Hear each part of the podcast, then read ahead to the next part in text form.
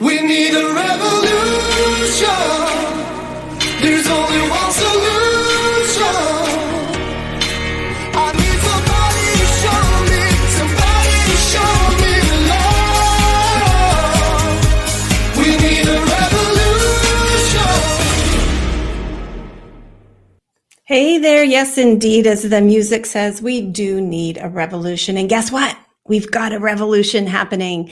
This is an Informed Life Radio on 1150 AM KKNW and CHD.TV. And I'm going to bring on my sidekick, Javier Figueroa. Hello, Javier. Hello, Bernadette. Oh, good to see you. How are things? Uh, are you in Washington State or are you in another state right now? Still in Washington. I'll be leaving for Boise in a couple of weeks Okay. uh, for the final move.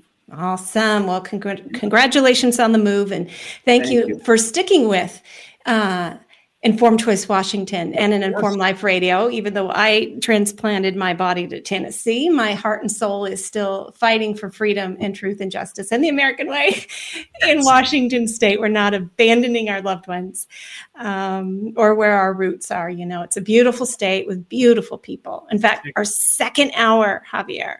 We've got the wonderful Misty Flowers from up north in Bellingham. Yes. She, oh, I adore this woman. She is so amazing uh, with the activism that she does and her organizational skills. So excited to hear from her and about a project she's going uh, um, got going up there. Um, so we do have a revolution happening, you know, Mm. and it's pre-COVID, as we've kind of discussed before, there were a lot of people who knew there there was a lot of corruption, there were a lot of systemic problems in public health, Mhm. federal oversight agencies, all of that. But you couldn't really get volumes of people to listen, Exactly. to respect, to take action. And even those who knew were afraid to speak up because there was a very planned attack. If you stand up and say anything negative or critical, you get attacked. But I guess the silver lining to COVID has been all of that br- was brought to the surface by overreach, ridiculous policies not based on science, and all of that. And so, this revolution, this peaceful revolution of individuals figuring out what they need to do to change the system, to make things better, is happening and it's growing exponentially. And with that, I'm going to bring on our first hour guest. Her name is Melissa Schreibfeder. Hi, Melissa. Hi, thank you so much for having me. Oh, I'm so happy to have you here today. So, let me tell lis- listeners and Javier a little bit about you. You are a registered nurse of 10 years, board certified nurse coach, and functional medicine practitioner in Franklin, Tennessee. So, boy, you're close enough that I can go see you, which is exciting. she is the founder and owner of the Functional Medicine Practice Integrative Nurse Coaching, Director of Clinical Research for Nurse Freedom Network. We'll talk about Nurse Freedom Network this hour, and a medical expert for Truth and Honor Medical Consulting, which I want to get to as well. So, Melissa, thank you. Just your bio alone describes this whole new amazing breed of people in the medical and healthcare industry who saw problems and are stepping up to make change. I'm, I'm just proud to know you. Yes, and I am happy to be speaking out. Yay.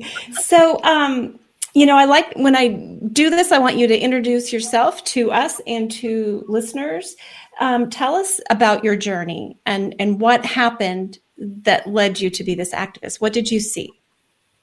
Well, so I I actually ended up starting my practice about one month before COVID hit. So Wow. um, yeah, yeah. So, so, so, so prior to COVID, I, I was in the hospitals. I was a, a nursing instructor for a university, and when I started taking on clients with my practice, I I was very alarmed that for um, my clients that were in the high risk category that had COVID and were suffering at home with things like shortness of breath, I was just really taken back that their physicians were telling them, you know, go home, do nothing. And then if you can't breathe, then go to the hospital. And, you know, having um, a, a, background, eh, you know, in the functional medicine, in the holistic health space, I, I knew that even just simple things like taking zinc, D, vitamin C are all supportive to the immune system. So, um, and, and, then even when we look at zinc being a, a nutrient that's supportive to the immune system, these are old NIH studies. So, and when I had looked into the NIH protocols for COVID, I was just again taken back that the protocol literally was to do nothing and, until you get so severe off you go to the hospital and i was just um, very discouraged that so many physicians in our area were just fall, following along with this and, and, we're not providing any help yeah. to these patients. So um, I started looking more and more into this, doing my own research and then learning about all of the success that so many physicians were having at the time using the hydroxychloroquine and um, zinc protocols. And I became very familiar with the Zelenko protocol, which has been shown to reduce hospitalizations by 85%. Yeah. And while you bring up Dr. Zelenko, I'd like everybody out there, if they can, to say a little prayer for Dr. Zelenko. Um, he's got some health issues going on right now, and he has been such a brave hero and savior to many. So just take a moment in your hearts to send a little prayer that we get to keep him for much longer on this earth, helping uh, lead the way in medical freedom and, and true healing. Okay, go ahead yeah, you know, he's he's absolutely a, a, blessing. He's such a blessing to this world. So, um, and, and, you know, as I started to learn more about this, I actually became um, an advocate for these patients because, um, you know, you know, being um, I, I, am an RN, I um, do not have prescribing authority, so I, I, don't have the prescription pad. So I became kind of the the middleman for you know finding out, okay, where can these patients go to get their early. Oh, oh, our connection froze. Hopefully she'll basis. kick. Oh, you froze for just a second. Now you're back. We're good. Okay. okay. Hi. Glad I'm back. Um, I became the middleman and, and, the advocate, and and really, it's kind of um, the rabbit hole j- just goes deeper. And, and um, I, have had um, even patients that were on the phone with me in tears, saying mm. that they they could not breathe, they thought they were going to die, their physician was refusing to treat them, and um, there, there, were patients I had um, advocated for that they finally got that prescription for the early treatment, the HCQ or the ivermectin, and then the pharmacies were refusing to fill it. Oh, so, um, yes, yes, and um, and, and then with um, with the ad, the advocacy just continued to, to extend. So I ended up yeah. um, meeting uh, Kimberly Overton, the founder of the Nurse Freedom Network, at, mm-hmm. um, at, at an event here in Franklin, and and I was doing my own advocacy on the side and educating people in my practice about what was going on. Um, and I had wanted to start a nursing organiza- organization, but I just did not know how to fit that in having my own functional practice and a young child at home. So it was really well suitable for us to, to work together. So mm-hmm. I've been um, responsible for the research arm of Nurse Freedom Network. And I also go out and, and speak at events to, you know, really educate and inform people to help people to get the uh, information and resources that they need to make um, their uh, make, make proper informed consent for their own medical decisions. Yeah, that is so fantastic. I've got a couple of thoughts. And then Javier, I always have to remind myself, Javier, you jump in if Bernadette always hogs the show. Two things. The very fact that doctors, through the advice being pushed to them through public health, trickling down from CDC and NIH, never for anything includes vitamin C, D, zinc. You know, COVID, this became this, this, we got a, an awareness that our government doesn't believe in natural healing, basically. Mm-hmm. But we saw the capture of the pharmaceutical industry when we had this supposedly novel virus that um, it, it turned out that all of the only thing that really worked were the nutrient protocols and existing on the shelf repurposed drugs. And it's like people were just shocked. And sometimes the advice coming down was even more harmful in that it's not just stay home. Often it was stay home. And if you don't if you have aches and pains or a fever, take Tylenol. So crash your glutathione? What? You know, these nobody who's sick should ever take Tylenol. You know, it's just I'm not I giving agree. medical advice. I'm giving personal Yes. um, comment here. We don't give medical or legal advice on the show. I'm, but you know, Bernadette is not a nurse or a doctor. She just plays one in real life, but but not on the radio. Only with my friends. Okay. Um, anyway, so that's number one, and number two, Nurse Freedom Network, big event coming up. We're going to mention that a couple of times so people hear about it. June 11th and 12th. Um, we there's going to be a fundraising dinner for Nurse Freedom Network on the 11th, and it's in Brentwood, Tennessee, which is near Nashville. And then the next day, there's going to be a big rally uh, for patient rights, right? Yeah.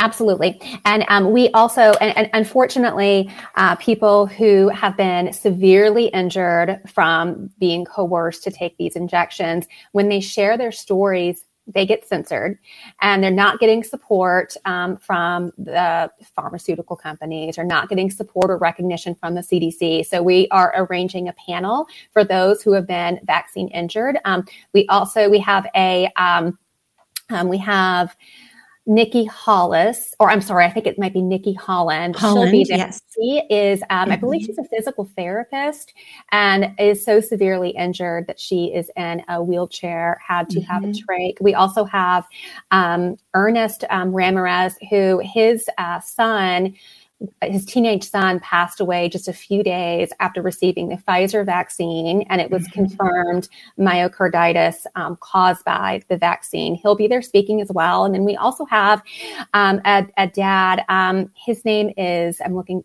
uh, Scott Schara.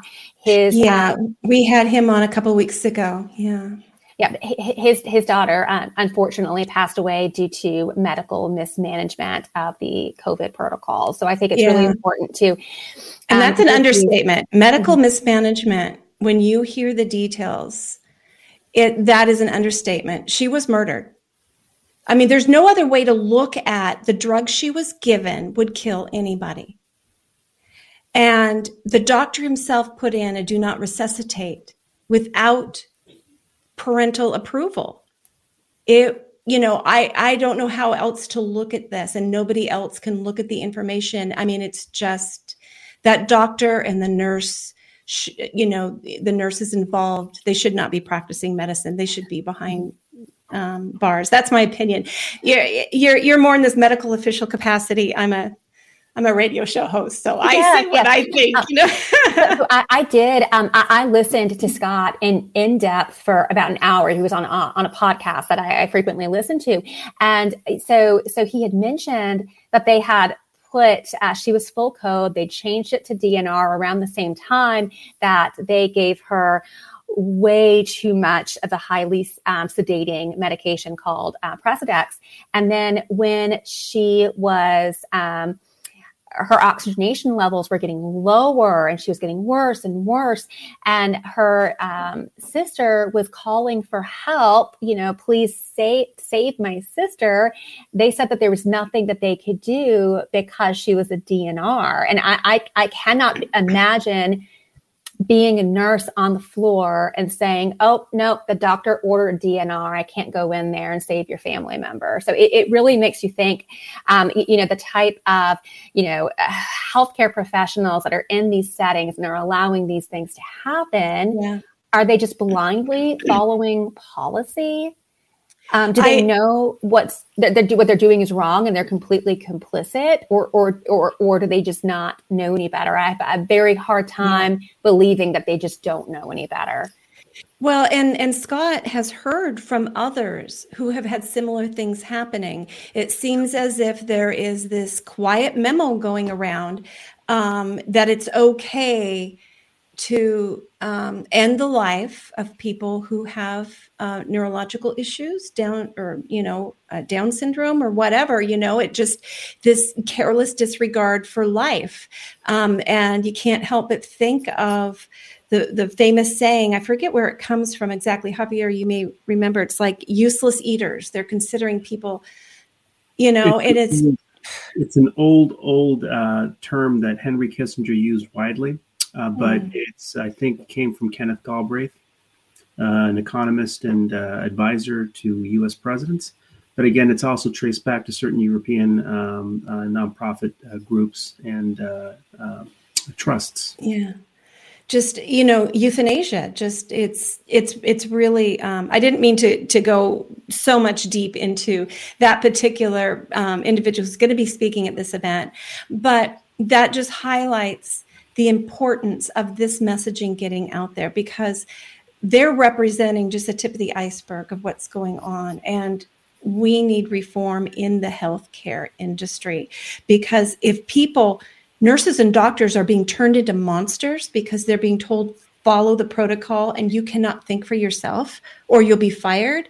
I mean, this is the state of medicine in America today for a lot of people. I'm not saying that all doctors and nurses are bad or not all doctors or nurses will follow such unethical protocols, but by gum, there's an awful lot of them doing it. Yep. Yeah. It, it, it, it's a shame. Yeah, I, I've been so, uh, you know, I, I, this past two years, it's like I've been watching my profession crumble. And, mm. and, then just when I think that things can't get any worse, it just continues to get worse. So there yeah. absolutely needs to be change. Mm-hmm. Absolutely. Yeah. So, um, so this is coming up June 11th and 12th. You can go to Nurse Freedom, Freedom Network. I believe it's a dot com. Uh, and but it's net Nurse Freedom Network, all one word is. Oh. oh. Did we lose her? Right back. Yeah. Must have pressed a button or something there. But uh, so Nurse Freedom Network. Uh, NurseFreedomNetwork.org. Dot org. Okay. Mm-hmm. And this is basically providing tools for uh, nurses on how to uh, basically defend themselves and assert their rights. Well, well, it's basically to su- support nurses and to support patients because, um, you, you know, uh, the, the, past past two years with you know yes. patients getting coerced into um, not, not only just the injections but they're also being coerced into taking emergency use authorized medications that are not evidence based that mm-hmm. have been proven to be harmful such as remdesivir which we know um, that even um, not that i want to reference the who as a credible organization because we know that they're also very captured but even the who recommends against the use of remdesivir in hospitalized COVID patients because it actually increases the mortality. And when we use remdesivir, there's oh, so we're we're having some technical issues here, but we'll get back here in a moment. And there she is. Remdesivir. Yeah, sorry about that. I don't know what happened, and then it wouldn't let me keep logging back in. No, let me back in. It's okay. It happens. but it's it's interesting. So remdesivir uh, also is under an EUA, and yes, it is. what's amazing is I keep on hearing so many stories of doctors not doing not knowing even the most basic things about uh, ensuring that uh, you know they can actually uh, increase renal uh, output because remdesivir starts shutting down the kidneys, which then results in water retention, which then causes pneumonias.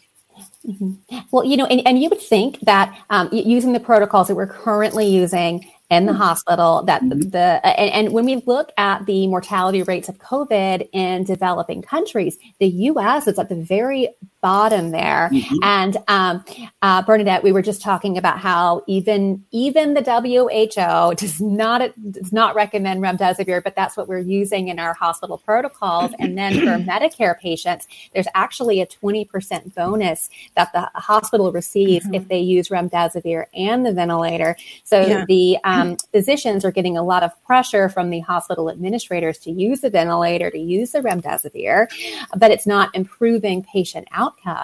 And uh, yeah. even if we put a patient on, on the ventilator, a COVID patient, um, the um, mortality rate of that is around 85%. And um, from just auditing these uh, medical cases with, with Truth and Honor, what we're seeing is that patients are being put on these ventilators when it is not medically necessary. Yeah. And then it's contributing to the death of these patients. So they're very, very sad stories.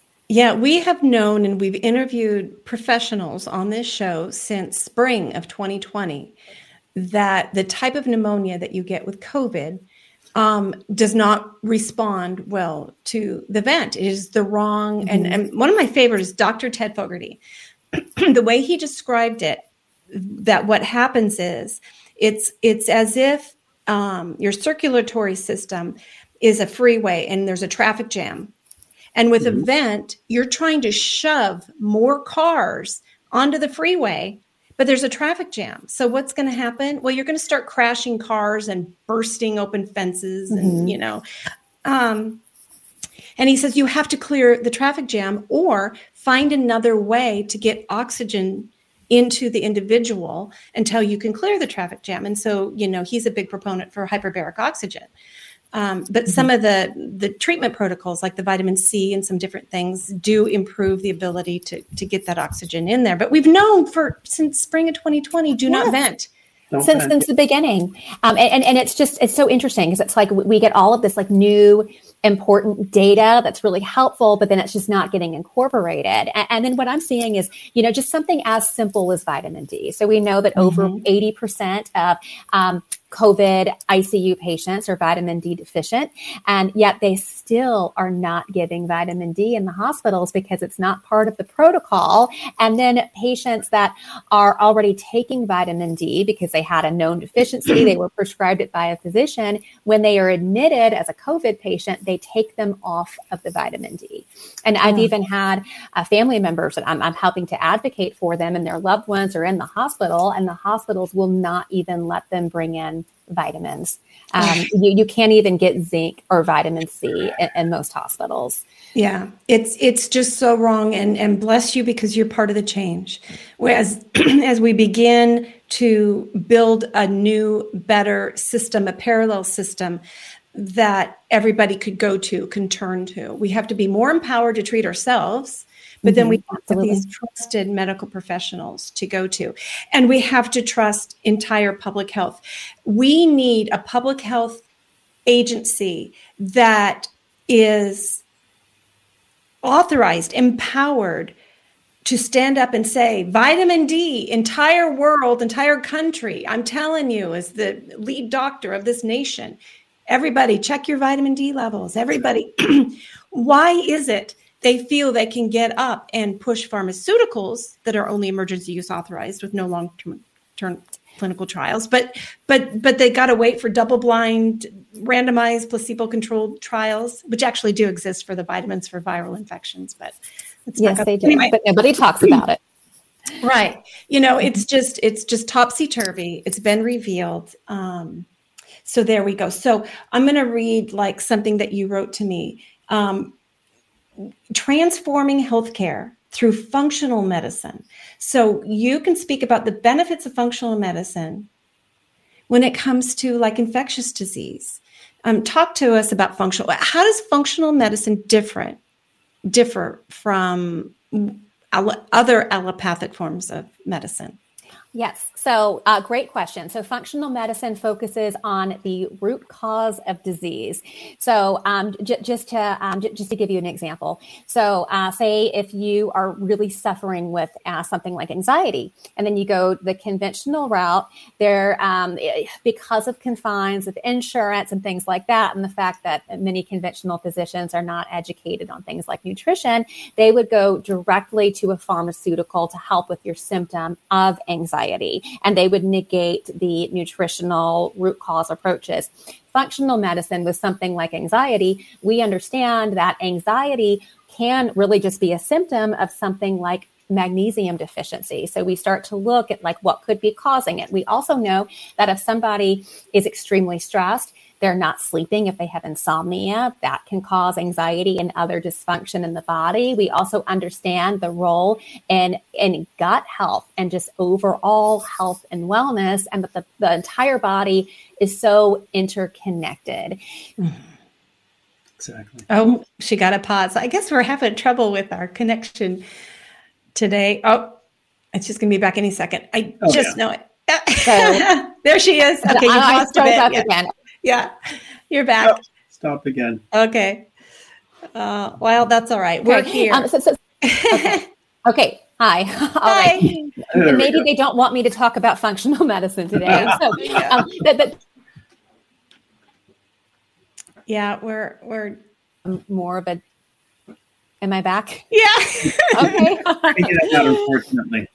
So, so, so, so basically, a, a more thorough diagnostic workup and assessment to see what is actually causing your symptoms, Mhm. and, and and then we kind of rebuild wellness from there. And and when we talk specifically about things like infectious diseases, so um, you know, there's there's certain um, when I do labs on somebody, you can look at certain patterns of dysfunction. To, to give you an example, if I see that somebody has a white blood cell count that's kind of lower um, towards like the low of the reference range, which whenever I do lab reviews, I tell my clients when you see the word reference range, think really dumb range, because with those Yeah. ranges, we need a more um, narrow range when we're talking about optimal health. But I can Exactly. see certain patterns of a, immune dysfunction if I see certain markers that are like um, on the low side of the range or the high side of the range. And for our immune support, um, most people are so nutrient deficient. Almost everybody is deficient in D. We're just, a lot of us are not out in the sun.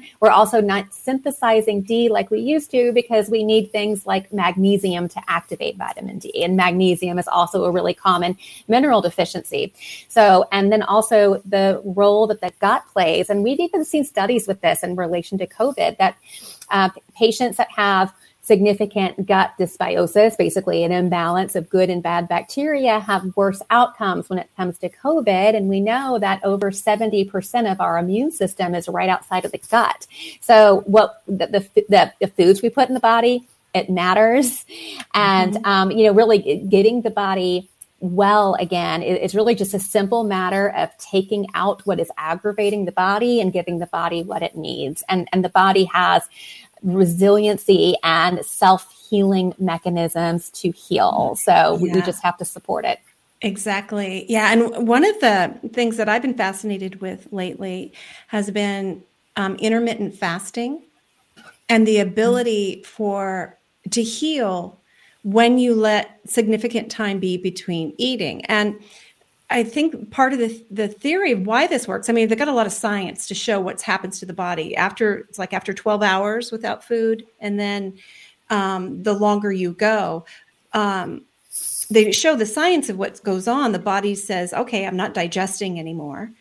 And it turns to cleanup. It turns to house cleaning. It sends out what it needs to do to go gobble up damaged cells, to go build new cells, to, you know, basically take the trash out. And that's when it will do apoptosis, if I'm saying that correct. That's when it begins to like you are right reverse cancer um, and heal disease. I mean, I think that's probably why your appetite is is really suppressed when you're sick because your body wants to go into healing mode. Um, it's really very fascinating. Our bodies are so brilliantly made. hmm And if we just respect how they work and give them what they need and then step back, um, yeah, it's it's very exciting. And I, I love functional medicine, discovered it years ago, very highly respected. I like um, um, that it can marry two worlds, that it can use diagnostic tools, modern diagnostic tools, but then it will turn to whatever is available to heal and to bring the body back to balance where it needs to be. Yeah. So it's pretty cool. Yes, it's it's brilliant, and I I very firmly believe that this is the future of medicine, and, and it's such a thing after working in the conventional world and and just being so discouraged because every time you see your patients they're worse. And being on the functional side it's every time i see you you're better. And it's just like the most amazing most reward, rewarding things to see people um, get to the point where they're able to resolve these chronic disease symptoms they've suffered with for years and years and years and, and, and start to feel good again and really enjoy life That's exactly it. Yeah, now that, that that functional medicine is uh, is just an amazing integration, but it takes years of committed uh, work in order to get it right. And again, most people like the easy approach. Well, the relatively easy approach. yeah it it's hard because a lot of a lot of things in order to really truly heal require a level of personal self-discipline and changing habits that are really hard. We're not you know as a society we're not used to being hungry. Get a little bit of hunger twang pang and you you immediately go you know. You sit down to watch a tv show. Well you got to have something to munch on while you do that. It's habit it's convenience and it um you know we all want those quick fixes and uh, it can be really uh, difficult there's this old naturopathic saying that I absolutely love. I remind myself of this all the time and my clients, but it says how many years you were sick, it takes about that many months to recover, which is miraculous that Wow. if you can be sick for, you know, 20, 20 years and you can have so much progress and In like just 20 months. years time. But, Yeah. but I, I have had clients that came to me. I had, um, one lady who had lupus and, and could hardly get off of the couch. She was so Mm. sick and Mhm. um, remission of, of symptoms, uh, all symptoms within four months. And, and we're all different as far as the speed that we're able to heal. But, Mhm. but I will say, um, you know, being consistent and, and, and making these changes to support your body so many people will start to feel a difference within that first month. And then when you start to feel the difference, you just need to lean in to any little improvement that you're having and really use that as motivation to keep moving forward. And, and I also think um, with, with a lot of these, I, I see so many autoimmune conditions um, to, to where it gets really scary when you're you know a, a young mom in your 30s and you don't have the energy to keep up with your kids so um, just having those like that internal motivation of, of you know what your goals are and um, you know why you want to be healthy can, can be so powerful Yeah, exactly. You know, and I kind of hesitate. Bernadette's somebody who usually says where she wants to go, even if it's not appropriate. So I'm I'm bringing that up because you used the phrase "lean in," Mhm. um, and that phrase came about just with the past year or two. I've noticed it everywhere. What's up with lean in? Does anybody know where did that come from? Because it wasn't an expression um, that I heard of until recently. Just wondering if there's an origin to it or. Well, wh- where my mind goes is that you know how if you if you focus on the negative, it's like you grow more negative things. You know, so Okay. it's same thing for, for, for positive things, and especially when you know because making these changes to be healthy, especially when so many people are used to you know you have a headache, you pop a Tylenol, which again, Yeah. another drug that I do not have in my medicine cabinets anymore. Um, but we- we're conditioned to to like take a drug, you feel better right away. But then there are long term ramifications to using those drugs, and they don't really fix anything. You know, they just cover up the symptoms. Yeah. So, um, so so it's really like you know, ch- changing changing your mindset. Okay, so when you're when you're choosing that one, it's it's because of that aspect of the phrase "lean in." It's just you know start going in this direction, Get a little closer. get a little bit closer. Yeah, it's all over the place, and Mhm. um, so thank you. I'm, I see I squirrel, and it's probably not uh, appropriate, but I've just been hearing it, and then you hear Biden say it, and so I just don't like it. But Mhm. No, I don't like know, anything he says. no no but you know a good phrase can be uh, ruined by um, and i don't i don't want to be um, discriminate against a good phrase if it Yes, yeah. if it can be used well, it's okay. used well yeah. Okay. I'm done squirreling there.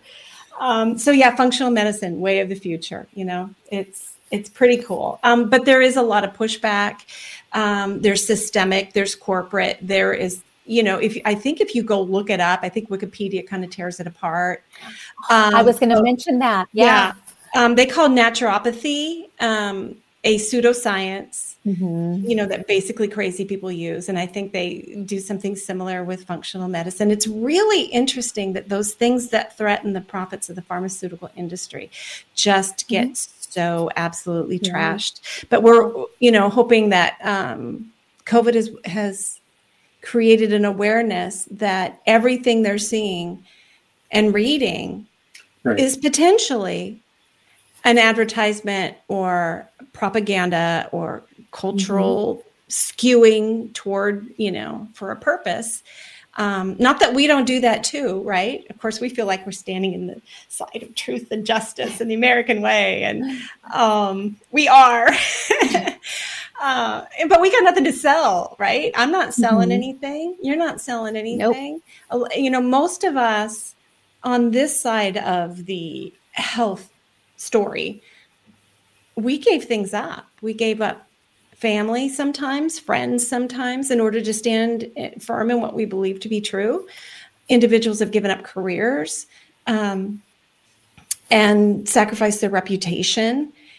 It's, uh, you know, you don't do this lightly. You don't No. stand against the mainstream lightly. Yeah, and, and whenever you go against the grain with anything, you're always going to meet resistance, you know. Mhm. But but also just like standing firm and in, in what you're doing, you know. And, and I think that one of the most important things is is like when you're going to bed at night and it's just you and God that you know that you are doing the right thing. Exactly. Yeah. In terms of the, the, the work that you and your organization have been doing, uh, have there been any uh, notable successes that uh, you know you, you like to talk about with uh, with the work that you do? Yeah, yeah, absolutely. So um, now I am involved with like three different organizations. So are you talking about one in particular, or just just in Any general? of them? I mean, good Any and news. all. yeah Good yeah news. um, so, so I, I- I will say um, so so with um, with nurse freedom network when we uh, were dealing with all of those god awful mandates for healthcare workers last fall so we actually um, fundraised um, we raised money for these families that lost their jobs due to, to the mandates and we were a- able to give each family i think over a thousand dollars each, which was just like so so amazing. Pe- people were so absolutely gracious, and then also with the legislation that we have had passed in Tennessee, which I know. Um, Bernadette, you, you mentioned that you you actually wrote the bill for the was it the natural immunity bill? I, I did not write the bill for the natural immunity, but I went with a couple other what we were moms on a mission first day of session, and we brought two examples of natural immunity bills. One was at the a federal bill from Diana Harshbarger, and then one was actually a great bill in Washington State, which of course died in committee Yeah. and just said we want a bill in Tennessee, and we we found sponsors, and then they drafted what became um, the bill, um, which did pass into law. Yes. Yes, yay! Well, thank you for all of all of your hard work. But when we when we had um, Dr. Uh, Pierre Kory, Dr. Ryan Cole, Dr. Urso, when we had all of these amazing you know COVID frontline heroes here that were Yeah. actually testifying at these committees. So Nurse Freedom Network, we helped with the fundraising and the organization to help get these brilliant physicians here. Um, Yeah. and and oh my gosh, their their testimony was just it, it was just priceless. So, um, so, so those those have been huge wins, and and then also just you know educating the educating the public. So we'll go and we'll Mhm. speak at events, and um, it, has been um, with uh, both um, Kimberly and I. It's been very close to our hearts um, with these vaccines being approved for children. So. We have um, on the on the nurse freedom network website like a, a q&a that is basically designed for parents to take to the pediatrician's office. And it has basically questions with the correct answer and the sources um, but that's provided um, for for parents as as a resource. Um, I, I remember um, I, I was very alarmed um, this past year has been the year of me just firing several physicians. But when I took my little boy to the doctor and I said just very politely, so I just wanted to, you know, was curious about what your stance was on the COVID vaccinations for kids. And they said that they were recommending them. And I asked them, I um, said, Are you aware about all of these injuries that are occurring? Are you aware about early treatment? I got a deer in the headlights look. And then they told me, they said, Well, we would never recommend anything that wasn't FDA approved and finished in clinical trials. And Oh none, those statements are incorrect. So I was like, okay, we need to educate the parents because we have a lot of well meaning parents that want to do the best thing for their kids, but they are being misinformed by their pediatricians who are not Mhm. doing their own research and, and they're basically just reading and watching the um, mainstream news and, Mhm. you know, blindly following the CDC and FDA. And it's, you know, it, it's no secret that these agencies are captured. Um, so, so, so it's really been, um, and, and, as nurses, like we play such a large role and, and the whole, a- um, the whole advocacy and education realm. So that, that's where we've really been shining and just being a resource to you know parents family members and um, you know just anybody that's in need of, of this type of um, you know this type of service really yeah it it really is just so your heart just sinks when you realize you meet somebody who got the shot who knew nothing. Because somehow you know even though we feel like all this information's out there it didn't penetrate the bubble that they were in the media bubble Yeah. the, the mm-hmm. social buddy bubble. It didn't get to them. And they earnestly thought they earnestly believed what they were told. And it's just it is just heartbreaking so tell us about your other organization truth and honor medical consulting what is that all about Yes. So this is a new organization. I actually started with them um, just this past January. So, um, but when we talk about the um, medical, basically just medical mismanagement and neglect uh, that are happening in the hospitals. So we have um, several it's basically for family members to where their loved one um, may have passed away or may have suffered injury in the hospital. And then they have all of these medical records. And um, if they want to have a uh, trained team to basically audit the medical chart and put together a summary of you know things that um, we believe were um, malpractice neglect um, poor standard of care and, and whatnot. And, and then we also offer services for like pastoral ser- services for you know grief counseling and things like that to further help support the family members.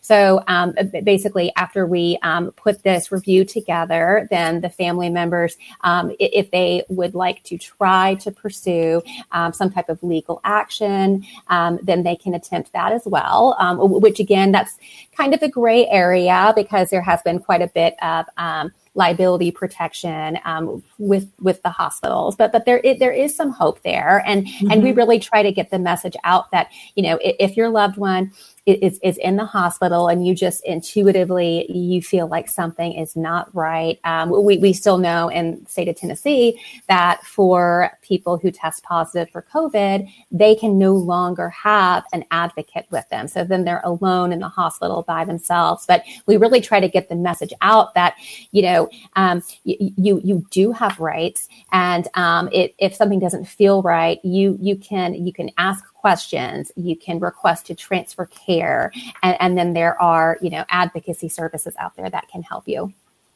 Yeah, Melissa did um, a couple of things. Did any of the, there were a couple of bills that were trying to say that a patient always was entitled to an advocate in the room. I didn't follow all the ways all the way through. Do you know if any of them passed this session in Tennessee? I, I would have to double check on that, but I, I, I don't believe so. Um, I, I know that we had a, a really amazing patient rights bill, and Yeah. the committee members would not even hear it. Yeah, there there was a lot of unfortunate mistakes leading up to that one, but I know that there were um, individual bits um, that would have been in the bigger bill that did progress. So maybe next week um, we'll update on that. I know one bill that did pass, and it said that you can't discriminate against a organ donor or recipient based on their COVID nineteen vaccine status. So I'm so pleased Wonderful that that news. one made it. Yeah. Um, that's exciting. Now, does um, does your Truth and Honor Medical Consulting Group only work in the state of Tennessee? So we see um, we do cases nationwide. Okay, fantastic. Nationwide, then, and the website is uh, Truth is. Do we spell out honor? Truth and honor. Yeah, truth and honor t- uh, tn.com. Okay. Truth and honor tn.com so people can check that out.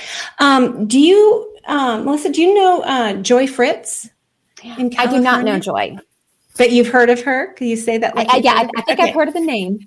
I need to introduce you to because she is working on um, has a nonprofit that um, the Factual Reporting Advocacy Network, and what they are going to attempt to do is for individuals who believe that their their that their loved one's death certificate does not reflect the truth, does not have the real cause of death, that they will work with them to try to get a correct death certificate because all of medicine and all of these policies rely upon accurate reporting. Exactly. And if we don't have accurate, and, and this was a problem, this was Joy's corner of the world um, prior to COVID. She saw habitually um, death certificates that were inaccurate. And then it just got worse with COVID. But it's been a systemic problem a long time. One of the main problems is that if you are to check any box that a pharmaceutical in any way led to the death or was part of the death, then it leads to an investigation. And a lot of doctors just don't want to go through the hassle Mm-hmm. of all of that. So they just put heart attack, natural causes, even if they know um, that there were maybe some prescribed drugs that um, if it were not for them, they may not have succumbed to whatever, you Mhm. know, it is. But they just don't want to go there.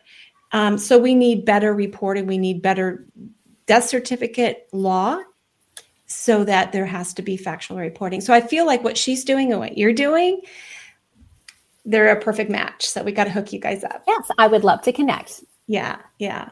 Okay, and so great. We talked about Truth and Honor Medical Consulting, the Nurse Freedom Network, and the two events coming up. Go to nursefreedomnetwork.com and you can, or is it .org? I'm sorry. Dot org. And- org. Thank you, and learn more about that. We learned about the importance of um, functional medicine to heal, and we we have a see about five more minutes. So, is there something that's really on your heart that you want to talk about that we haven't covered yet? That you think it's important for people to to know? Um, yes, I, I just, I, I can't, I can never stress enough. Just do your own research and um, please stop using Google. There is so much information that Google censors from us. So um, set your uh, search engine to DuckDuckGo, and again, Mhm. just just go, with that gut feeling, you know. And and and I think it's so many of us are so conditioned that you know when the physician says our, our child desperately needs um, this medication or or this shot, um, we're, we're so conditioned to listen to the doctor, follow the doctor's orders. But, um, you know, medical professionals can be wrong. And a lot of times medical professionals are um, o- overworked and, and burnt out.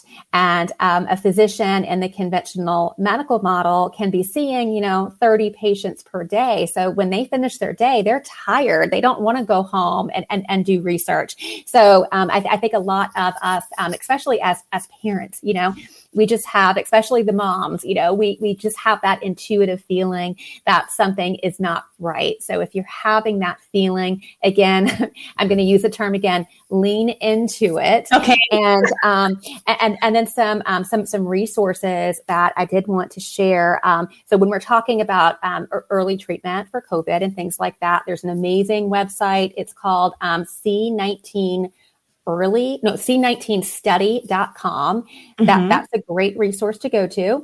Um, and, and and then also just you know when we talk about functional medicine um, I, I do have um, i'm not kicked off of facebook yet but i do have a facebook group. It's called holistic health and nutrition.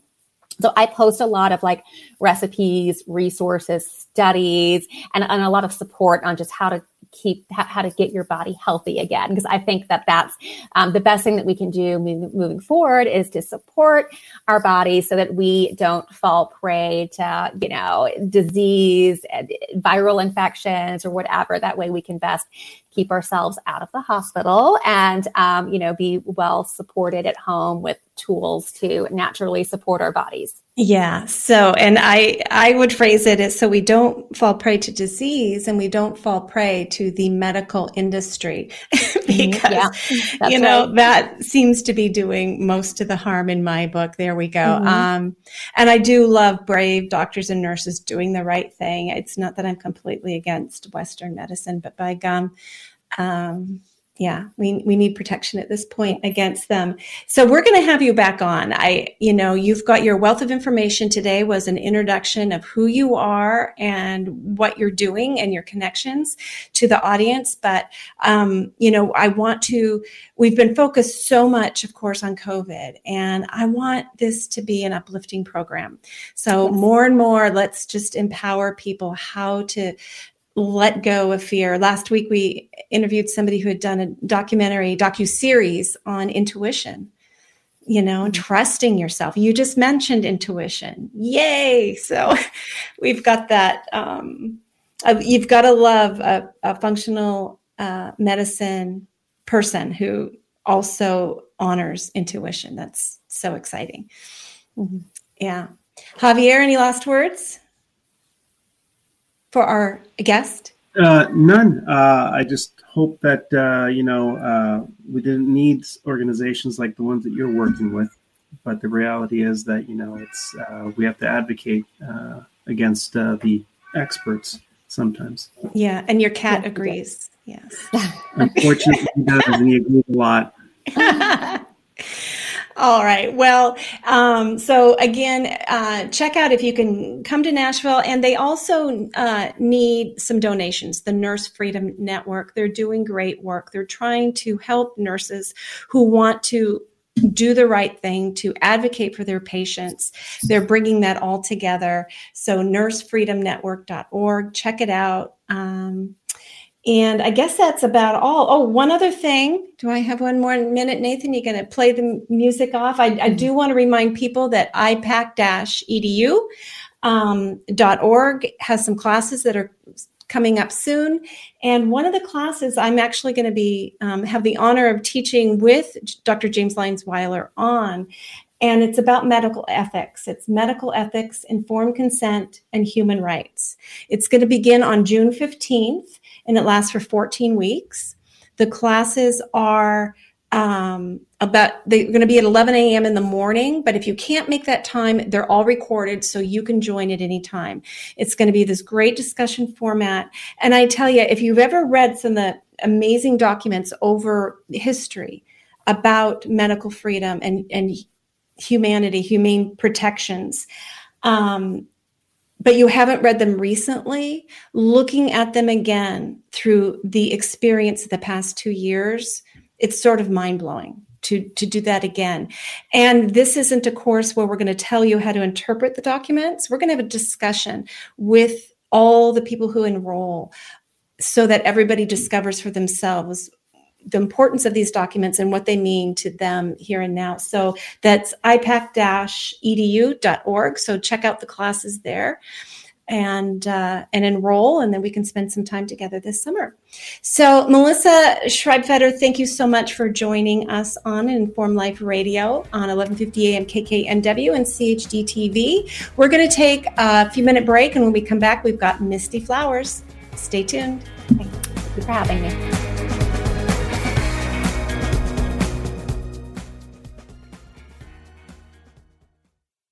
Honest takes and critical insights into the issues of our day, then look no further than the Flame Paper. The Flame Paper is written for the people, by the people, who aren't afraid to challenge a mainstream narrative, be it healthcare, voter fraud, political correctness, or even the one world government. The Flame is full of timely articles, reports, and expert advice written by freedom loving, truth telling experts, journalists, and concerned citizens. To subscribe, go to theflameusa.com. During this unprecedented response to an infection outbreak, it has been made very clear that shutting down lives and businesses is not sustainable or repeatable. We've also learned that it's unnecessary. Treatments exist and always exist. For 99% of the population, nutrients and oxidative therapies that support the immune system and improve symptoms are always available to address viral infections. For the less than 1% who need more, Inexpensive, unpatentable drugs can be added to the nutrient therapies to improve outcomes. It's time each and every one of us empower ourselves with this knowledge. We need not ever bring our lives to a halt again. We can both save lives and retain the liberty that nourishes us body and soul. Learn more at healthyimmunitynow.org. That's healthyimmunitynow.org. Informed Choice Washington is a nonprofit organization that advocates for healthy immunity, medical freedom, and fully informed medical consent. The right to make medical choices without coercion is fundamental to our civil liberties and a basic principle in all human rights declarations. To learn more, tune in each Friday from 3 to 5 p.m. to an Informed Life Radio and visit the website informedchoicewa.org. It's time to take a stand for medical freedom. Go to informedchoicewa.org today.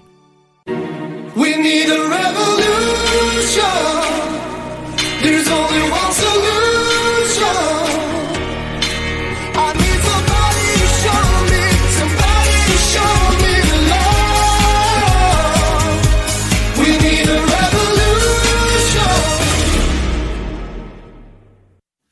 Hey, welcome back to an Informed Live Radio on 1150 AM, KKNW. I'm your host, Bernadette Pajer, here with Javier Figueroa. Dr. X is in the house somewhere. He'll be coming back to join us. Um, and in this next hour, I'm really excited to bring on uh, somebody I've known for a few years now. Her name is Misty Flowers. She lives up in Bellingham, Washington. There she is. Hey, Misty. Hey, um, and you know, she, I'm just going to read my bullet points of who you are. Oh, it rattled a little bit. There we go. She's a human rights and civil rights advocate, a wellness educator and coach, a music performer, beautiful music performer. I should have told you to bring your guitar. Um, Heart and soul of Be Brave Bellingham. And she recently presented a proposal for a local vaccine injury tracking system to our county officials. And we're going to be getting to that because I want to hear how that went. Um, but welcome to an Informed Life Radio, Misty. Um, and so you and I have kind of been on this medical freedom informed consent journey for a while, right? Uh, About when did you begin to become active? First, maybe when did you first become aware that there was sort of this problem with informed consent in the realm of vaccination? Well, my journey, can you hear me okay? I can. It keeps, uh, it'll rattle a little bit when you move. So try not to Okay. move. Um, my journey with with informed consent really started years ago when my first child was vaccine injured and as I started to learn more in my quest to um, know my own rights and protect my children, um, I started to see there were some real discrepancies with informed consent. But I really didn't get into the fight for advocacy until 2016 when the um, measles, when the MMR was being pushed from Merck through the Washington state legislation and they were trying to remove our um, personal exemption for that. That was Mhm. really when I started to get more involved um, in the legislative side and in the advocacy side because I realized it wasn't enough to protect my own children and to know my rights. I realized that there was a huge push to remove my rights. So I had to get involved. That, you know, that 2015, 16, 17, there was a real growth of awareness that our rights were being um, threatened, our right to say no to a medical intervention. And a whole lot of people started becoming active. I actually, that's about when I became active as well. I was like you, I was aware of a lot of things, but it wasn't until Vax came out and I met up with all of these um, individuals that I kind of stepped in. And once you step in and and volunteer, there you are. You're kind of there for life. Um, and the more you learn, the more you know, the more angry you get. And the more you have to channel that into something productive or it eats you up, right? And, Absolutely. and one of the things I must say, Misty, and it's really reflected in your music, those of us, you know, and there's there's amazing individuals who've been on this journey for decades. You know, they saw their children injured decades ago, um, and but we all come at it from a place of peace and love and grace. Always, this movement has always been about that. It seems as if we um, we get uh, labeled in attempts to make us seem as if we're some dangerous threat. And we're absolutely not. We're just individuals, mostly parents, who want to protect our children and who see injustice and see the bribery. Um, you know, and it's it's um, I'm kind of going off on a little tangent here a little bit, but kind of setting the stage that, in fact, there, there's a video I want to share real quick here um, with you guys. Let me get my mouse back to kind of show. And um, Javier, you're you're new to the movement through with COVID, right? So, but there's a video that you probably have not seen. Let me go ahead and share this with you. Um, I believe it's going to be 2016. Here we go. Let me know if you can hear. I'm going to make it big. How do I make it big? This one? Yay. Okay. So, can you guys see that? Our children are being sold to the pharmaceutical industry by Del Bigtree. And this was in 2016. So, Larry Cook, who I've had on the show several times, has this up on its Rumble page. Of course, YouTube won't show it anymore. But this, um, this is from them. This is about nine minutes. I'm going to start it in a little bit in the beginning and then I'm going to zip to the end. Um, and you'll understand why I'm kind of segueing here. You know, there's a lot of heroes standing here today, and there's a reason why we made the movie we made. Because we have a crisis. Our children are being destroyed, families ruined across this country and across the world. And I want to honor those heroes that get up every morning and face one of the most challenging experiences you can imagine a vaccine injured child and they smile and they take care of that child. And beyond that, they have continued to warn us to shout out from the mountaintops to those of us with healthy children look out, be careful. This can happen to you. So I was wondering, can everybody that has a vaccine injured family member just hold up your hands and stand up? And can everybody else just sort of lower down for a moment and look around you? I want to honor you. You are the reason we're here. And on behalf of the medical community, on behalf of journalism, I want to apologize to you personally for not listening. And I want you to know that now you have been heard. And our mission with Vaxxed and this movement is to make sure that the entire world knows your story, knows your truth. Thank you for being heroes, and thank you for being here today. Vaxxed is a very simple story that our movie covers. And I want you to think It- about it's a it great means. clip, but I'm going to go ahead and, and zip ahead to. Let's see, is it going to zip for me? There we go. especially for you journalists that stand up and fight when you see someone on death row and a new witness steps forward or new forensic evidence becomes available. We all stand up and say, this trial must begin again. We must reopen this story and save this innocent victim that's about to die. Where are you now? when we have a new witness in Dr. William Thompson, brand new forensic evidence, 10,000 documents proving that the CDC has lied to the American people and the entire world. Where are you fighting for truth? Where are you asking the questions? Join us now. At the end of our anthem, land of the free, home of the brave, journalism, journalists, stand up. Be brave.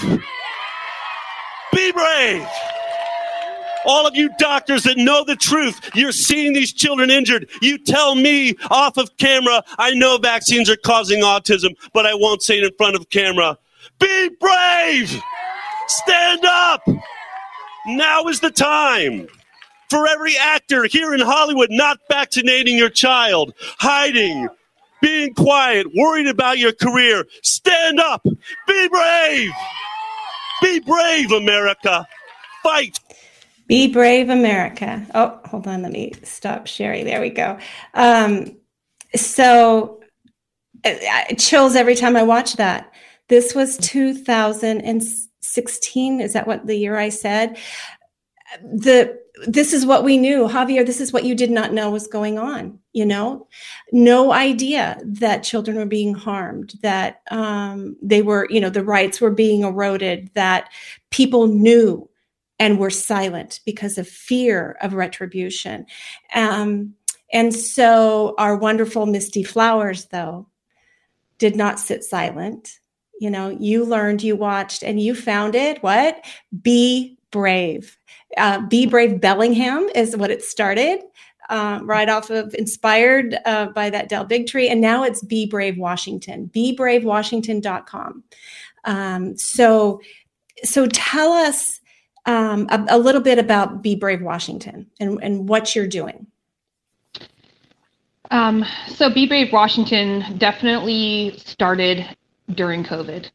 It Be Brave Bellingham was focused on vaccine advocacy. Be Brave Washington t- transformed into a group of us trying to figure out how to restore liberty in our own county, and through that, hopefully inspiring other counties to get involved. Mm-hmm. We recognized that there was no way on a national level that we were going to get anybody to read the law on mask exemptions, but locally we could hold these people accountable. So we started out as a small group trying to kind of keep our sanity and figure out how to start moving forward. And then we've transformed into a very large group that is very dedicated to engaging with our local officials, our council members, our health department, um, our executive, our sheriff's office, having the hard conversations about what the law is versus what these overbearing restrictions have been and creating an atmosphere where we can bring them information create a public record through their um, recording of the council meetings at the same time as we create that public record we can bring forward lawsuits hopefully to basically force them to acknowledge that they knew this whole time that they were causing more problems than mm-hmm. than they were helping that's fantastic. And and getting that in the public record is so important. Um, you know, we've done some of that in Informed Choice Washington at the state level just through public comment. Javier, you have done some beautiful letters that you allowed us to publish as open letters to the University of Washington. Um, you know, someday when there is what would be the right word, there is an accounting um, and of what happened, they cannot say they did not know. They knew because we told them over and over and over again. Um, and and now that it is becoming um, okay to say publicly, "Oh gosh, the shots don't prevent infection or transmission," um, right? And oh gosh, they might cause myocarditis. Not even they might; they do cause myocarditis and pericarditis you know, in some individuals. I have a feeling it causes it in all of them, but that's it's it's very concerning, you know, because we we just don't know. They're not doing the studies. So um, yeah, so I'm doing that public record. One one of the things I've always loved about your work, well, you do pull in the community, and you're you're really good about keeping that communication open with people who join you. So you you send out regular newsletters. I'm kind of showing. Um, want to help listeners and viewers to see what works, you know, what you do. And, you know, even when you're not maybe getting some policy overturned, you have empowered individuals to know their voice, to not feel alone, and to realize that if they want change, they have to make the change happen. You have done that. You've just empowered that whole community up there. It's been it's very exciting. Um, and the other thing, Misty, um, name again for us the different entities that you regularly engage with because a lot of people know to go to their commissioner's office to go to county commissioner meetings um, and their local board of health meetings they're, they've learned through COVID, you better show up at the school board meetings. Where else do you go? Because you go places other people don't think to go. Yeah, so our main focus is our county council okay. because of the fact that we have found allies within that. We started with the city council, the county council, our county executive, which is also the commissioner. We have engaged with the sheriff's office and the health department we tend to engage the most with our county council because they have allowed public comment throughout the pandemic via online where our city council actually has that shut down we can't even engage with them at all online. are they are they violating um open meetings acts things they we believe they absolutely are. They have found some laws or some some sort of ways of weaseling around that. We are trying to hold them accountable to that right now. Um, and the, the inconsistencies of that are that on one hand they'll tell us that the chambers aren't safe because of covid. In the very next sentence they will brag about how our town is going to be packed full of people next weekend because the ski to sea parade is coming so these people are totally hypocritical. They're recording themselves being hypocritical. And what I do with my group is I stay very informed in what they're talking about, and then I bring it to the public's attention what they're talking about, so that the public can engage them in conversations that um, that are accurate and hopefully can bear some fruit. And also that to remind them that they swore an oath to protect our individual rights, and Yeah. that's the, what what their job is. What do you make of where does this come from? This division between elected officials and the public. They they were elected to serve, and yet it seems like what happens is once they get physically in those seats, there's like this. It's like there's super glue keeping them toeing the line of some narrative that comes from above you know comes from these higher authorities that they point to and they stop listening to the people they're supposed to be representing. It happens systemically throughout the united states. I don't know how we change that but we need to change that. Um, there has to be more engagement more um, responsiveness and the ability for us to have that voice with what they're doing. I don't know how we're going to do it but um, Well, my a- my hope is is through educating the public that you get the public to hold these people accountable. Uh, Mhm. From what I'm seeing, that's the only way to get them to go back to doing their job because they make a million excuses. And until the people are educated enough to demand that they be properly represented, we're mhm. going to have the same old um, excuses as I'm just doing as I'm told. And that's Yeah. that was something I really uh, was reminded of yesterday during my meeting with the health department. So let's go there. Let's talk about this very important meeting that you had. Congratulations on getting the meeting, on pursuing this topic. So tell us the topic and and start at the beginning on this project that you've got.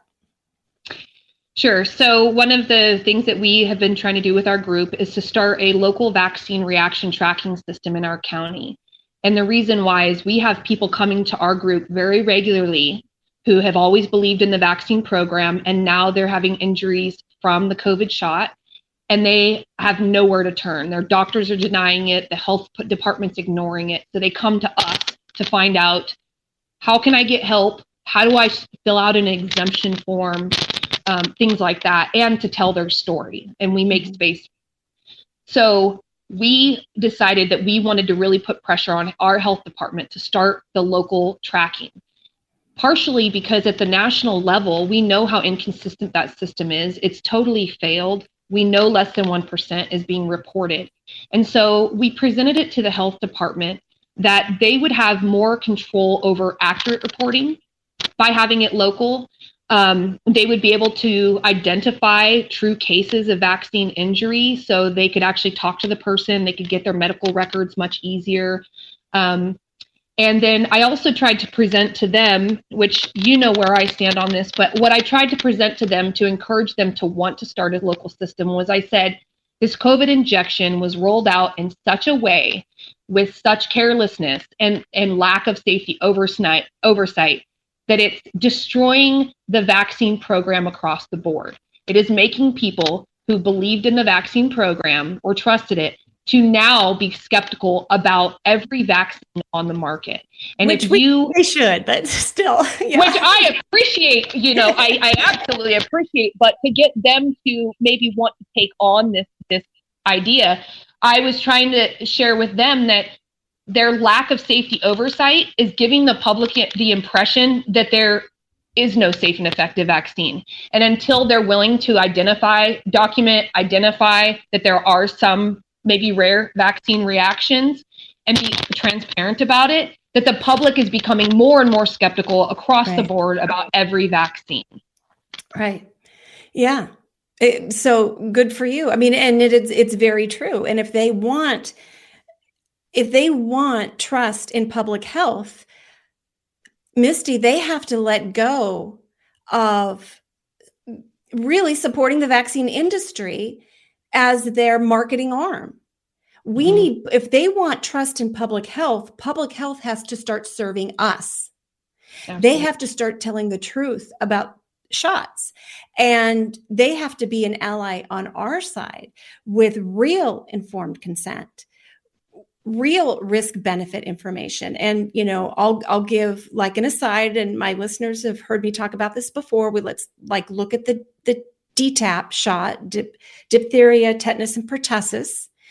The pertussis vaccine that is given today does not prevent infection colonization or transmission it may, if it matches the circulating strain, suppress symptoms upon exposure for maybe 18 months, in which case then it wanes quite rapidly. And there have, I mean, children have been getting six doses of this shot by the sixth grade. It was also learned under a famous study by somebody named Cherry that if, if a child's first exposure to pertussis, which is whooping cough, is through this shot, it permanently skews their immune system to never mount a proper immune response, meaning they will be susceptible to pertussis for the rest of their lives. And this study shows th- the author concludes we don't know what to do about it other than continuing to give this shot, which has risks. And we've got hyperimmunization to tetanus, antiphospholipid syndrome, blah, blah, it goes on and on and on. So, you know, true informed consent, a parent would be given all the information about the product they're about to get, not this religion of vaccine, but the product they're about to get, what it can do, what it can't do. They'd learn everything about whooping cough, what the treatments are, what are, what are the risks, right? Because a parent has to decide do I want to make my child susceptible to whooping cough the rest of their lives? Or, uh, you know, or and continue to make them have to be customers of this product for the rest of their lives with all of the risks involved? Um, or do I want to go the natural route and find out how to best protect them naturally from catching it? And if they catch it, how would I treat it? And what medical professional might I turn to to guide me through? Because whooping cough can be very scary um, for a parent to deal with um, for a child. So anyway, that's that's fully informed consent. If public health wants our trust, they have to give something. I just tipped a, a tip of the iceberg of what a parent needs to know to make an informed decision. That's what they need to be telling us, right? But they have evolved to be um, somebody who minimized risks on everything, and so trust is gone. Public health, I believe, COVID has ruined trust so much that if public health hopes to ever have our trust, they have to be removed from anything to do with vaccines, period. Period. You know, they cannot be trusted. They pushed these shots. Watching at the state level, Javier, you remember some of those early vaccine um, advisory committee meetings at the Washington State Department of Health, where they're sort of laughing about it. And somebody says, Well, a question was, you know, what about pregnant women? And they're like, Well, they don't really know. They didn't really include pregnant women in the clinical trials. But, you know, if you do get it, you should probably report anything to the, you know, the vaccine manufacturer and to VAERS. They didn't say, oh my goodness, do not get that. You know, we don't know what an mRNA spike protein, you know, factory is going to do in your fetus. Hello. Um, so this this whole systemic level, and then they just went on to market, market, market. Oh, and they also one of the individuals at that same meeting, and this is December of 2020 right at rollout. An, an individual um, on that committee said, You know, I've been getting an awful lot of calls about people who already had COVID, who then got the shot and had a really severe, like grade three reaction. Um, and so I called the CDC to see if they're tracking the reactions of people who already had COVID. And they said, No, we're not specifically tracking that. And this guy goes, I was, you know, was kind of surprised. I thought they might want to do that. And that was it. That was it you know so no let's not tell the public You know, if you've already had COVID, you might, you know, cons- This is such a failure. Well- this is, go ahead. Sorry, Ms. I was just ahead. going to say that as we as we saw Bernadette previously, when you when Informed Choice presented to the Washington State Department of Health the issues with the pertussis vaccine, they acknowledged it might even increase your risk of pertussis, and yet they decided to keep it on the schedule. It's things like that, decisions like that, that totally have eroded public trust of the health department. And when I present that to the health department, they're- if they're unwilling to acknowledge that and unwilling to create any safety oversight, good riddance to them. At Yeah. this point, I, I, I said to them, I would love for people to trust you again for the public health measures so they're not coming to me for exemption forms. Yeah. They should be coming to you. yeah. And um, so it's it's their job and they're not doing it, you know? Yeah. So you got this meeting. The meeting was yesterday. Could can you tell us who was at the meeting and and how it unfolded? Sure. So the meeting um, included me, my um, county council um, um, legislator, and two health department, um, the health director for the health department. Her name's uh, Erika Lautenbach. I believe she's tied to the Gates Foundation. Um, the other one is Dr. Greg Thompson, and I can't remember his his actual title, but he is very involved in the decisions with the county, especially around COVID. And this is So- Whatcom County. Yes, Whatcom County. Okay. And they have avoided any conversation with the public. And so I was very, I was happy to see they were willing to meet with me. They know kind of what I'm up to. Um, but the things that I took away from that were they have no interest in doing a local tracking system. Their excuses, and they're very much excuses, are that they the data would be so small to correlate anything. And I said, we're not asking you to correlate anything. We're asking you to properly track reactions. And it would be behoove you to do so locally so that you could weed out any inaccurate reports. Um, and they acknowledged that vaccine reactions, the health director, Erika Lautenbach, said directly to me, she acknowledges vaccine reactions do happen. Some of them are severe enough to be life altering. Of course. But then they go on to say how this this pro this um, local tracking system would be irrelevant because we already have a national one, and the data that would be brought in, what would it be good for? What would the public Local do with that data? Local Yeah. control, for God's sakes.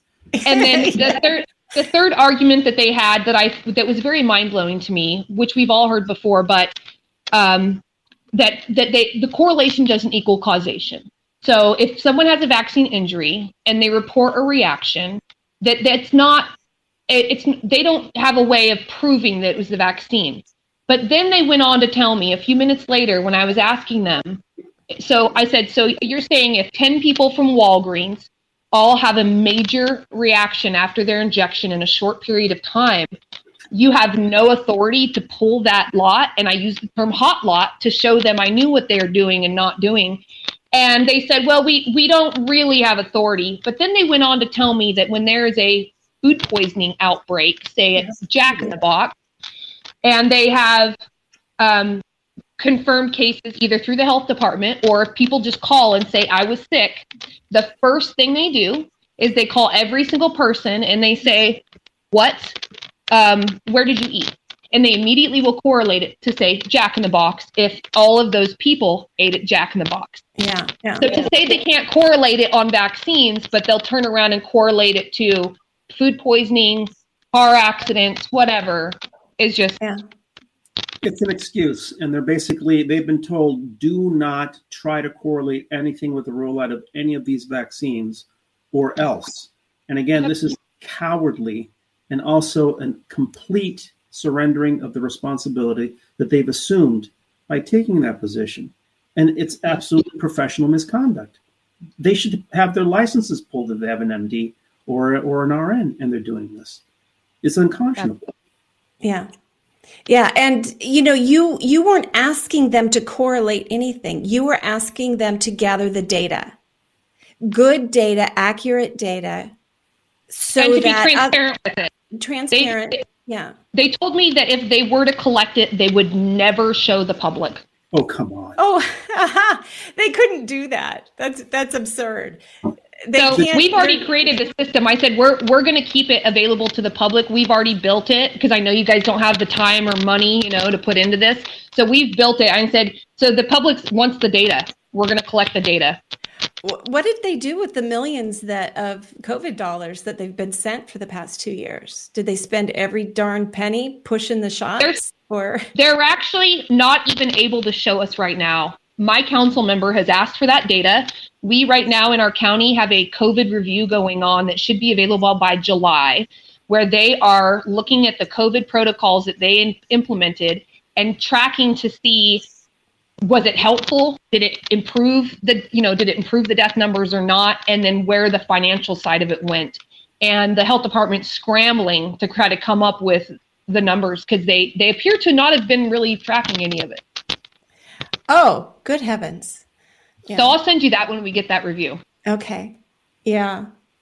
Well, I, so so they basically said no, we're not going to do it. You said we will do it independently. And um, so, if individuals want to begin providing data to the system that you created, do they go to bebravewashington.com? We're still trying to figure out where to put it because we were trying to get the health department to take it on so that they could put it behind a firewall and protect the data. Okay. Um, it's a lot harder for us to do that on our end. Um, we have our web website is built by just local grassroots folks just helping Right. us out. Um, yeah. So we're still trying to figure out where to put it. It will be very much local to Whatcom County because we want to track it on our county. Yeah. So we're hoping to inspire other counties to do it, but it will be very specific to our county. Right. Yeah. That's where the information needs to happen. And, the, you know, I think often the problem with things like vaccine, although with COVID, seems like everybody knows somebody in their lives that's injured, is a lot of times it seems distant. It's something somebody else far away, it happened to them. And humans are really good about not being emotionally impacted or moved to action by something they don't think will touch them. Again, Right. COVID it seems to have changed all that because these shots are so horrific. But when you hear about somebody that you met, that you knew that cut your hair, that checked out your groceries, that, you know, that was your priest, that, you know, was your nurse, that whatever, and you hear from people you know, and you know that the injury really was by the shot, it makes it real. So that local information keeps us from that awful compartmentalizing and making Yep. making it distant you know um, one of the um, sort of comparisons i kind of give is it used to be with the with the pediatric vaccines that there may be i don't even i don't even know the number because it's not properly tracked but let's say a thousand severe injuries or deaths due to pediatric vaccines um, let's say i don't know in a, in a day or a week or something. But it's happening quietly behind closed doors and nobody sees it. They don't know those numbers. Right. um, and one of the industries that has the absolute best safety record in federal oversight is the airline industry. Because when a plane falls out of the sky and kills a thousand people that's visible. That's headline news. And you can't hide it and everybody knows about it. You can't bury it. And it makes everybody afraid and they're not going to they're not going to fly anymore if you aren't safe. That's so flying is one of the safest ways to travel. It's probably safer than walking sometimes though right now we've got pilots that have been vaccinated. But that's a whole other thing. I don't want to scare people on memorial day weekend as they're about to go up. Um, although it's very real I, you know. Anyway sorry i digress but it but what happened with covid with the covid shots right now we're not maybe seeing jumbo jets come down unless you're stepping back and look at the the big picture like a lot of us are. But a lot of people in their own community it's like small planes are crashing around them. They're seeing it. And it doesn't matter what their health department says. They saw it. It was people they know and loved. Yep. and they can't hide that yeah Well, and we have local, we actually have local legislators uh, and, and officials that are having reactions that are undeniable. So it's only a matter of time before it's themselves. We, we have a, a police officer that was injured. So, I mean, yeah, Yeah, it's just too for what? For what did they trade their health? For at very best, a couple of weeks, couple of months of increased particular types of antibodies. And then they plummet down to negative efficacy, to increase vulnerability. And, and potentially having skewed their immune system so that they never have a proper reaction to SARS CoV 2 and its derivatives, right? So, for what? It's really tragic. And this must never happen again. We can't let it happen with the darn monkeypox they're talking about now, which is so absurd. All the money's already being spent for this whole thing. And they're, I- the HighWire this week was really good, where he was showing the beginnings of COVID and showing the beginnings of monkeypox. And I can't believe they're trying it again so soon. It's They have well to. and i and i can tell you i have never worn a mask ever i have i have absolutely pushed against this system the whole time. And so i've been the perfect person to run my group because i've never masked. I hug people regularly. We have a lineup at the end of the night of people hugging. We've never had an outbreak. Mhm. so the meeting yesterday our health director herself was sick you know mm. and i'm like and she's meeting with me and i'm fine with it but it took everything in me not to say did you did you take the faulty pcr test to prove it wasn't covid and you know just like her out but it, it's mind-blowing to me that these people are ignoring the evidence around them that the Yeah. unvaccinated people that have exposed themselves like myself i have a strong immune system and i'm one of the few people not getting sick every week because Right. my immune system can handle it Yeah. Yeah. And that that's another part of it. I, I love your like this perfect picture. You're you're the politics and the activists and the I mean, you've kind of got, you know, a well balanced because then you've got the wellness educator coach side of you and the musician side of you. So let's talk a little bit about wellness, um, being a wellness educator and coach. So how has that has it changed um, during COVID and what's going on there with that aspect of your life? Um, well, my my work in that field is a lot more just in my public domain of, of this group. We I have always advocated for people to educate themselves and to make their own medical decisions. So we've provided a ton of information really early on about early treatment, how to make sure that you had the tools you needed if you were to get sick so that you weren't so fearful. And we've really advocated for people to be prepared so that they don't end up in the hospital because our hospital now is very much considered a death trap for unvaccinated. And there are many people now driving to other counties to get emergency medical care to avoid our hospital facility that is increasingly having unvaccinated people die. Wow. I don't know that going to other counties is any better. Do you, there may be some that are doing a better job um, respecting um, patients, but I'm hearing these stories across the nation that just staying, get your COVID kit. You know, get actually, we should, we need to stop calling it a COVID kit at this stage because now you just need your, right? You're just your kit, your home health treatment kit. Two, two things. Let's remind everybody you need a kit at home. We'll talk more about what should be in that kit. And you need a trusted medical advisor because, you know, and you need them now, not when you're sick. Because finding them when you're sick, you don't have time.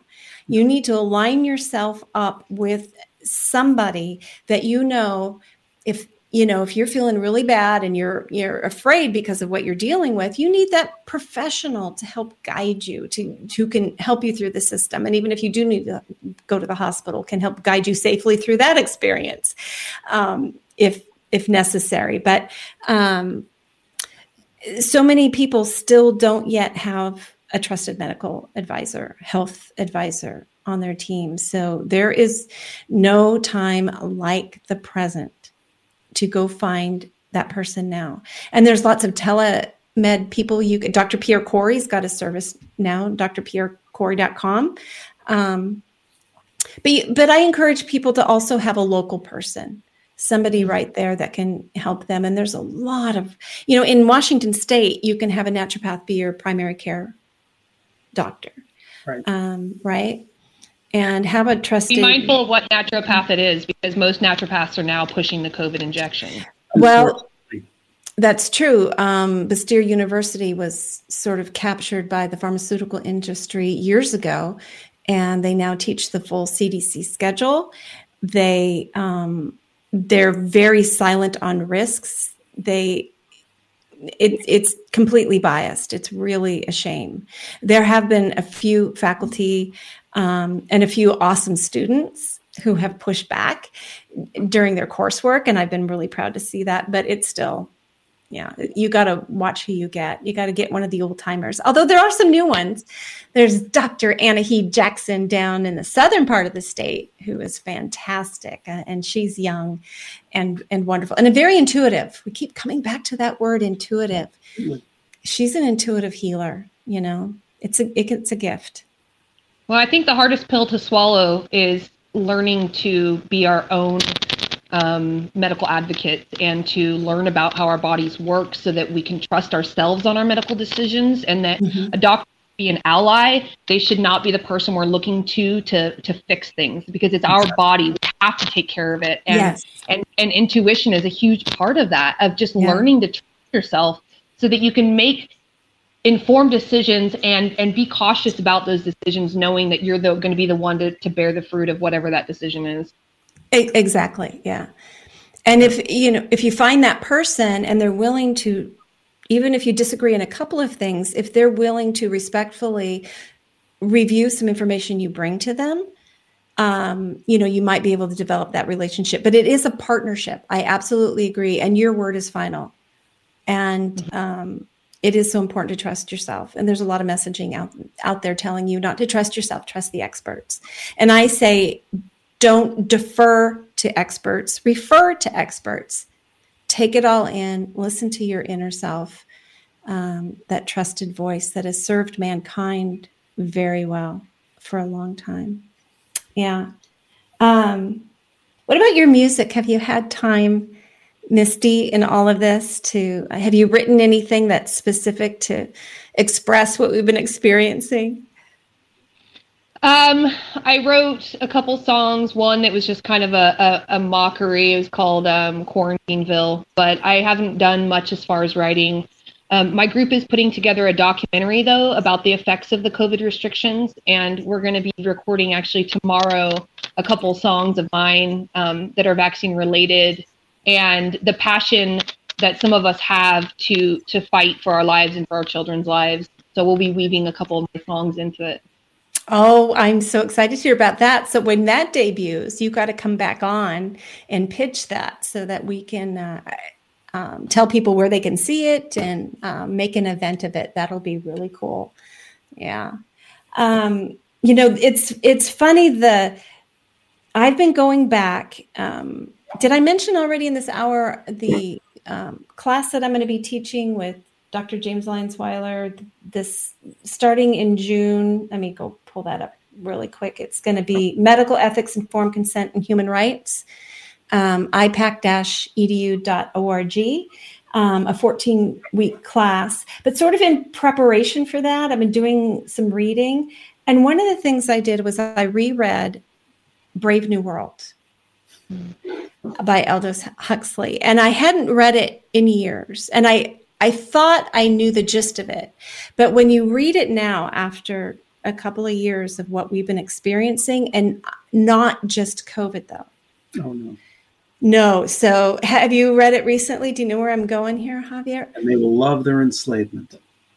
Oh, yeah. It's, it is pretty amazing. Um, one of the thing, things that I just was shocked that be, life experience has taught you, and it's like, I think I read it before intellectually I processed it in my mind. I didn't process it in my gut because I didn't have the experience.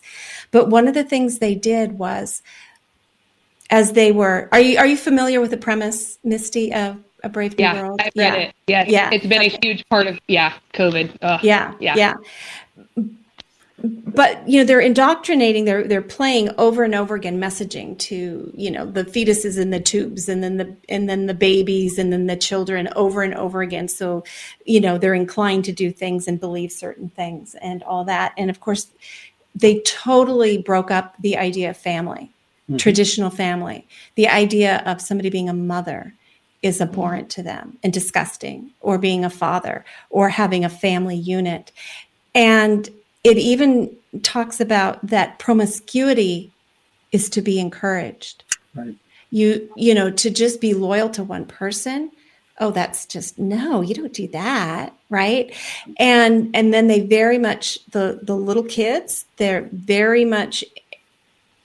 I don't even want to talk about it on this program, but you know they're sexualizing the little children. Exactly. Out, play your little games in the woods, you know, play doctor nurse as it is, but it's really encouraged.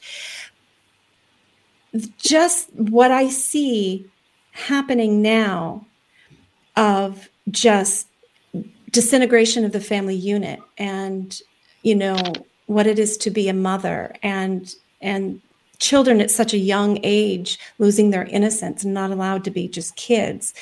Ju- there's so much of it. And they did it intentionally because you can in order to be able to control society. Um my sound just went blank so i hope you all can still hear me. Um in order to control society because if they didn't want people forming these allegiances and alliances to really truly fall in love to believe in anything. Um, yeah so i encourage people to go read some of those um, old and many of us have said hey bill gates and klaus schwab those were not how-to manuals. Those were supposed to be warnings of what some of these ideas in the world where they could lead but it seems that's where they want to go. Um, the books sadly though don't give us answers. Um, they don't tell us how to they show the need to get out of this and to stop it. But i think misty flowers and others like you are showing us how to get out of it because you're showing us the way. You're getting involved. Um, bringing your community together so is there anything else um, misty that we have not covered yet i'm pulling up your stuff again to um, Well, I did propose to my health department that they um, re- that they are required, and I hope that they follow through to provide basic vaccine facts like vaccine exemption forms to the public. Um, and I reminded them that it would be better for them and their um, reputation if people were coming to them for those forms instead of me, a musician by trade. And and then one of the last things I did was I handed our health director the Dr. Fauci book, and we have now served. We now have served our full council that book, our health director, and our Washington State senator. So we we were gifted. Um, I'm very honored that we were gifted by Children's Health Defense with some of those books for our group to pass out to legislators, and we've been working diligently to personally hand that to them so that they can be held accountable really to the to the information in there. And I have a quick question for you, Misty. The Sure. the exemption forms, those are required by by county law to be to be available to the public, correct? Yeah, state law for sure. They they're supposed to be available. And when I went to my health department, the only information they have on vaccines in there are promotional flyers that directly say on the back of them compliments of Pfizer. I have brought this up now to the health department and to our county council, demanding that they provide vaccine information that are facts that are from our government, you know, CDC officials, and they should not be getting promotional material through Pfizer to promote at the Exactly. health department. um, a few years ago, um, oh, I can't remember the exact thing we were pushing the vaccine advisory committee on. Oh, it had to do with Michelle Roberts was uh, chair elect of AIM, Association Immunization Managers, which is a collaboration with the pharmaceutical industry. I think she's chair of AIM now. I haven't looked up in a while to see if she's still there. But after this, after I kind of um, publicly spoke about it to the board of health i had we had done a public records request and we discovered within days there was an interoffice memo going around the department of health that said um, if you have anything given to you by a pharmaceutical company you need to remove the logo from it. So they didn't say you couldn't take things from the pharmaceutical industry. Just make sure that their logo isn't on it. Yeah. Um, that was their reaction to me, you know, calling intense conflict of interest. Um, yeah, it's it's kind of crazy what you uh, get, but good for you. That Fauci book, if if listeners, if you haven't read it yet, it's the real Anthony Fauci by Robert F. Kennedy Jr. It is so brilliant. It's very dense.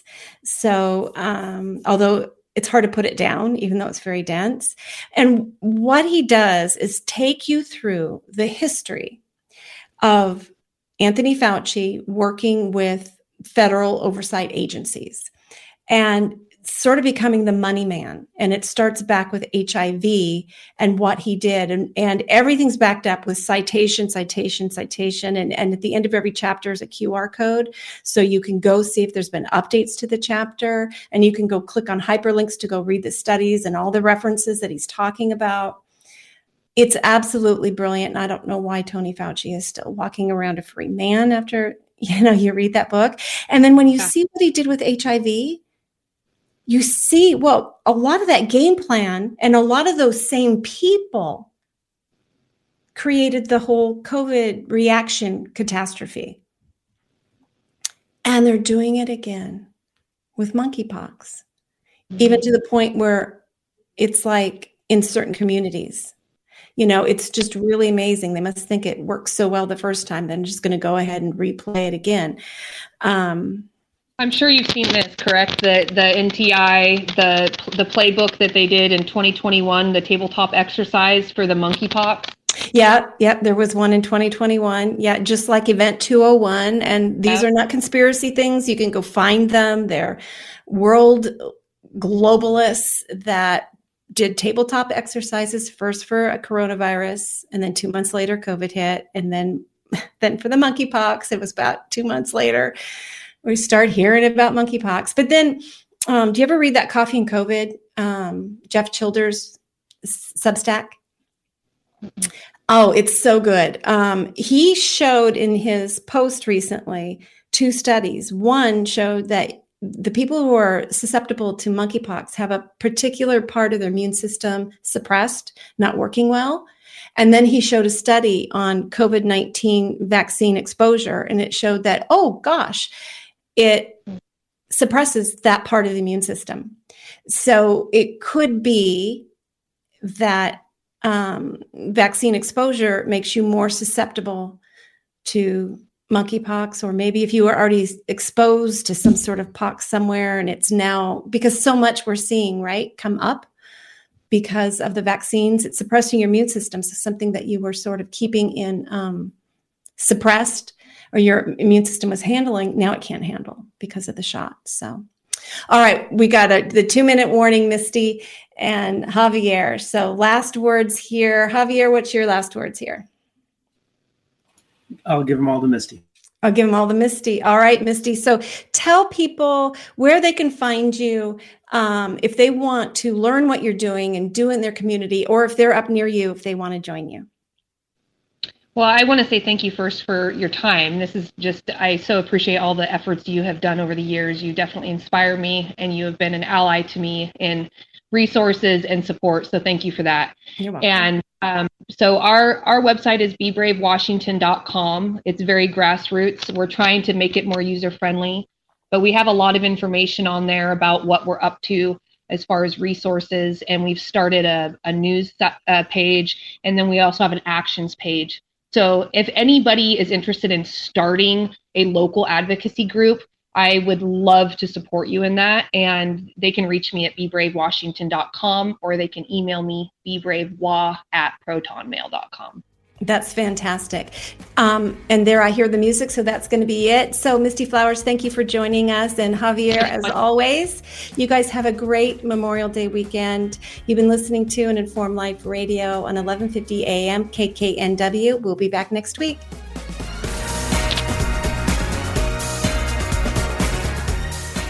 If you're looking for a publication that delivers honest takes and critical insights into the issues of our day, then look no further than the Flame Paper.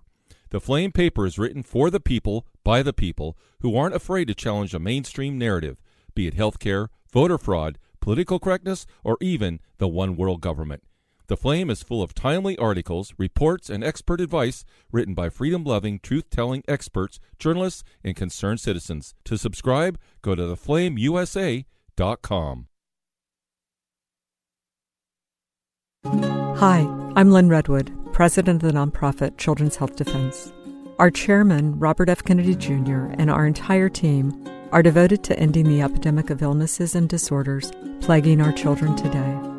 Through legal action, we're working to hold industries and government agencies accountable and to establish safeguards to prevent further harm. We're working overtime during this COVID 19 crisis to keep you informed about the politics and science of rush vaccine candidates. Freedom and our children's futures have never been more in jeopardy. But we can succeed. With your help, we can stop the devastation and give our children and grandchildren the healthy future they deserve. To learn more about what we're doing and how you can help, visit children'shealthdefense.org and sign up for our free news. Please visit children'shealthdefense.org today. Are you suffering from a sinking feeling that the COVID 19 pandemic is being blown out of proportion and that nothing in the news is making any sense? If so, then there is a fact based, science driven news show designed just for you. My name is Del Bigtree, and I am the host of The HighWire, the world's most trusted news source in digital media when it comes to accurate, science based reporting on the COVID 19 pandemic. From COVID 19 vaccine development to mask mandates, school shutdowns to job layoffs, The HighWire goes beyond providing you with the most accurate, evidence based investigations. We send you links to the sources for all of our reporting so that you can further your own investigation and come to your own informed conclusions. High above the agenda driven circus of mainstream media, we do not run. We do not hide from the truth. Instead, we walk the high wire. If you care about truth, then join us on Instagram, Twitter, Roku, and our website, thehighwire.com.